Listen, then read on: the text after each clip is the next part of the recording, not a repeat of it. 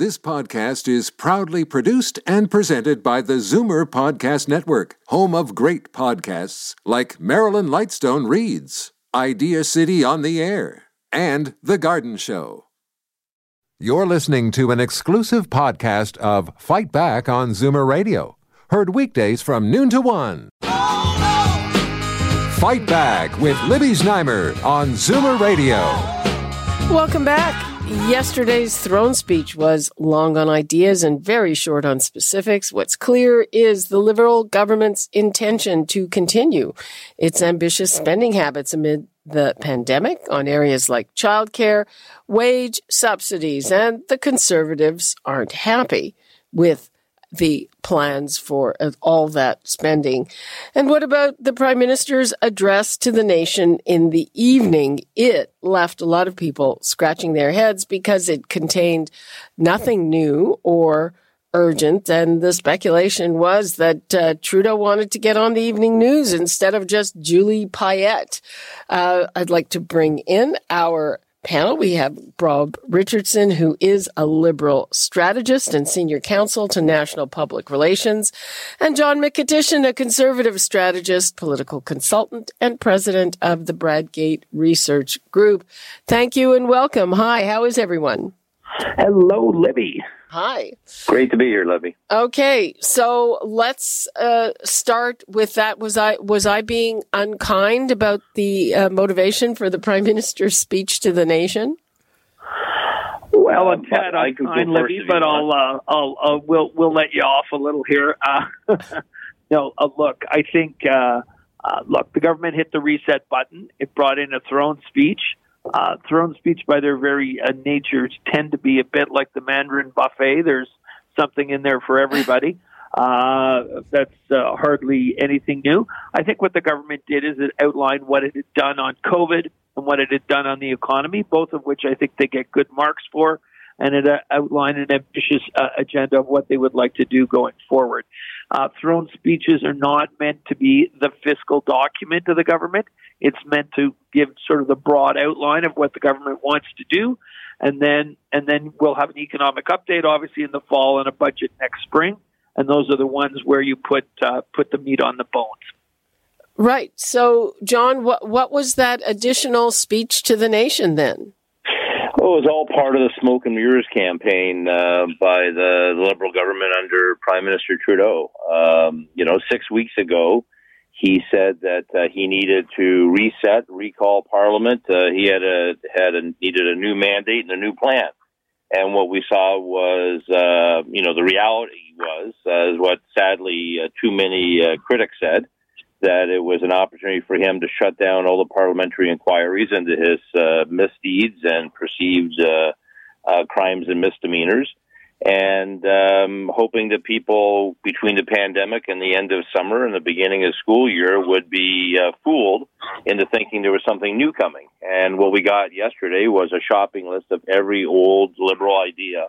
Uh, it, it actually was interesting. I, I was kind of cynical on it at first, and I thought about it. He's actually, in his throne speech, given uh, everyone a checklist of everything he's ever promised in the past and never delivered.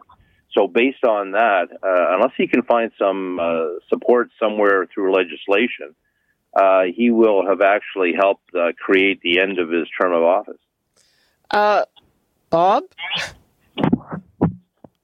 Bob, are you there? Yeah, that's ridiculous, but comes as no surprise. I think what he did is, uh, look, he outlined what they did in the last seven months on COVID. Uh, they did, I think, a very good job on P P P. They've done a good job Canadianizing P P P, where a lot of stuff is now being done here. Uh, they've signed all sorts of uh, agreements on vaccine. They've had fifteen different meetings with provinces and have worked extremely well with the provinces. I think your friend Doug Ford would have a different view of the federal government's uh, role in uh, in the last seven months as it relates to uh, dealing with this uh, pandemic. Uh, they dealt with economic issues in a very tough environment, setting up S E R B, S E B A, the emergency wage uh, uh, work. Um, the spending that uh, Conservatives seem to be getting themselves all excited about, although they generally tend to vote for it in the House, um, is consistent with the spending that's gone on in other G seven countries, Germany, France, Britain, and others. So, you know, we're going to hear a lot of sort of gas bag comments from conservatives um, who have now, no now. ideas, who have no ideas on what to do going forward. Uh, but, uh, but, and, and by the way, don't have the courage to vote against things in the House of Commons in the last seven months. They vote for things in the House of Commons and then run around and complain about them afterwards. They have little credibility, and they're little dif- uh, have very little to uh, take them seriously on. The one thing where I thought it was an interesting critique from Candace Bergen, I mean, she called out the Liberals on this. Uh, I wouldn't even know what to call it, but this thing they keep repeating, saying, "We, the government, are in a better position to borrow money than you, the people," which, uh, to me, I, I get the criticism, you know, uh, we, the people, are going to be taxed and paying it back. Is, is that a successful kind of line? I hate that line uh, that the government uses, and I'm not prepared to defend it. I think it's a goofy line. I agree with the sentiment on it, in that uh, the government has certain responsibilities. The government can uh, borrow at uh, at uh, lower rates, uh, and the government, uh, as long as the economy is growing and we have a reasonable debt to G D P ratio, um, it, it makes sense to you know continue on with pro- uh, with programs that are helping people today. I, I just think it's a crummy um, uh, example to use, and I wish the government didn't do it. Okay, well, something that you both agree on. The the other thing I wanted to clarify, because I, I hadn't been aware of this, is uh, I heard some commentators saying this, that, that the Governor General at the last throne speech, quote, freelance. So uh, could it be that he addressed the nation because he didn't know what she was going to say? No, I think it was um, it, it was Uh, a, a move meant to uh, distance himself from the Governor General. Um, you know, I, I think pretty much there's consensus on this, is that uh, she is tainted. And uh, if you're the Liberal government who's in a difficult position because you've got a Governor General that you appointed is under quite a cloud and under investigation, that you'd rather have your words come from the, the, the lips of your own leader. And I think that was a smart move on behalf of the Prime Minister. Um, people were expecting something more of substance rather than merely a recitation and brief of the uh, of the throne speech. But it's it's also the it, it's also uh, another move or a nod towards the American system, where uh, you know they don't have a Governor General. Uh, they have uh, annual you know State of the Unions. And, you know, the Liberal Party's got a long and proud history of uh, making Canada more like the U S. And I think this is just the, you know, the latest step in politics to, you know, have uh, the Prime Minister be the one who gets credit for his words rather than uh, having all the coverage being uh, the Governor General. Okay. Let's take a call from Pat in Toronto. Hi, Pat. Hi. Uh, what hit me most of all was the comment coming from Mister Singh, who was suggesting that we should have a wealth tax, and I just groaned. We used to have that in Canada up until nineteen seventy-one. We had it in the Ontario government until nineteen seventy-eight, and they had it in Quebec till nineteen eighty-four. You can't collect money from people on wealth. It just disappears. But I think what's happening is Trudeau is probably going to get in bed with what I would call the Robin Hood Party. Um, and who knows what we're going to get uh, shoved on us. I mean, that's, that's what's bothering me. Okay, Pat, thanks for your call. Lots of ideas, lots of, uh, I would say, quite vague promises, uh, and uh, not too many specifics, but it was a throne speech. A little controversy there with uh, the Prime Minister, I guess, wanting perhaps to take a little attention away from Julie Payette and her troubles, not to mention his own troubles. Bob, uh, is, is he done with the WE scandal, or is it going to trail him? Look, I think there'll still be some committee uh, hearings, which are entirely appropriate. I think that there's a number of unanswered questions that need to be answered. Um, I wouldn't be surprised if they call back our uh, the the folks uh, from uh, from WE. I think some of the air is out of the tires uh, of that one, but uh, I think um, most Canadians want to see the government focus on, A, their health and doing everything they can on the coronavirus, B, bringing the economy back, and C, figuring out, geez, how do we take advantage of the situation that we're in now to kind of refashion the economy, refashion things to move ourselves forward. I think that's what folks are focused on. I don't think they're so focused on the WE scandal anymore. Mm-hmm. John, do you agree? Uh, yes and no. I, I, I agree with him in general, but I'd say that, uh, you know, in, in part of that, there was an opportunity to move on. And instead of uh, coming up with something new or answering the questions and uh, specifically on the pandemic, we got a lot more of instead of recycled promises that weren't uh, kept when the Liberals had a majority government. So I'm uh, I'm afraid that uh, you know most people were disappointed. Most people were uh, disappointed and more cynical after hearing that throne speech than ever before. And now the Commons uh, committees will go back to work. And they'll pick apart everything they can because that's what opposition parties do, especially in a minority. Uh, a couple of things on that note. Uh, I've heard from older people. We have older people in our audience who are not happy that the promise that they made before the last election has not been made good on. They reiterated it, but that's a, that's a government trick. And that is a ten percent increase in old age security for people over seventy-five and also an increase in widows' benefits. And the one good thing that they did mention that people are very happy about, but maybe difficult to execute, is a national standards for long-term care. Bob.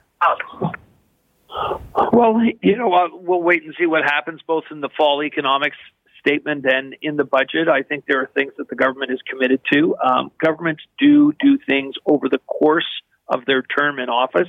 They don't do everything the day that they're sworn in. Um, they've got a, a number of uh, things uh, on their plate, and there was a small uh, pan- a pandemic that also happened to pop its uh, its ugly head up too as well. So let's see what the government does both in the uh, in their fall economic statement and in, in their budget. And if they don't do anything on those two files um, after the budget, then I think some of the criticism is probably uh, valid. If they do, well, then uh, then we can move on from that point. But uh, I think every once in a while, government should be cut some some slack, whether it's the Trudeau government or whether it's the Ford government at Queen's Park. Um, they're all dealing with a lot of stuff they weren't expected to be dealing with, and that's played a, a played around a lot with people's timelines. John, how uh, damaging is the fact that the two two of the, his main critics have COVID nineteen, couldn't be there? We have Aaron O'Toole, and and he's just brand new as a leader, and and uh, Yves-Francois Blanchette. Yeah, I, I think it's uh, uh, more annoying and frustrating than it has any real significance. Uh, the reality for Mister O'Toole, as great a guy as he is, is that uh, most people, most Canadians won't be aware of him until the next general election. That's just a reality for new leaders. It takes an election before the general population pays any attention to who they are. Um, you know, I thought he was, uh, you know, uh, well represented by his caucus colleagues yesterday. Um, and, you know, I mean, it, it's it's annoying, but the messages are coming out quite clear from both leaders that, uh, you know, the throne speech is not something that they're going to support. So, you know, it falls to the N D P to uh, sell their souls or make a deal with the devil. Uh, okay, and uh, Bob Richardson, any chance that this government will fall, or uh, are people uh, a little too cautious and smart for that? Look, weird things happen in minority governments. Just ask, uh, you know, Mister Clark in nineteen seventy-nine, uh, government that should have been, you know, uh, reelected. So I would say there's always a twenty percent chance when you're in a minority that something strange could happen.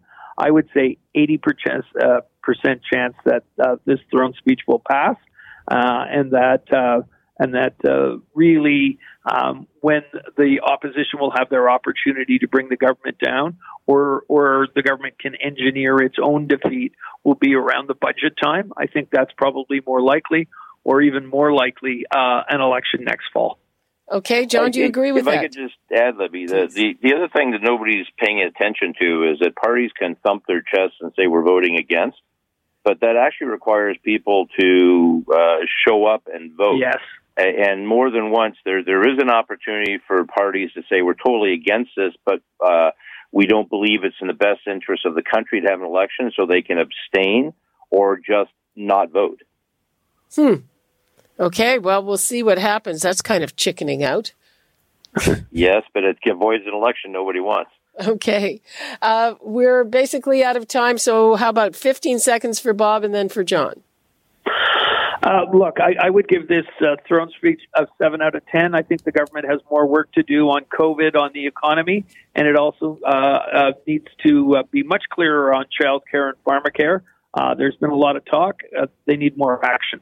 Okay, John, ten seconds. Well, let me balance it out. Based on what the Prime Minister said he was going to give us when he prorogued the House, I'd give it zero out of ten. Okay, that's clear enough. And uh, remember, Free For All Friday is coming up tomorrow, and that's all the time we have for today. Thank you so much, John McKitishin and Bob Richardson. You're listening to an exclusive podcast of Fight Back on Zoomer Radio, heard weekdays from noon to one. You're listening to an exclusive podcast of Fight Back on Zoomer Radio, heard weekdays from noon to one. You're listening to an exclusive podcast of Fight Back on Zoomer Radio, heard weekdays from noon to one. This podcast is proudly produced and presented by the Zoomer Podcast Network, home of great podcasts like Marilyn Lightstone Reads, Idea City on the Air, and The Garden Show.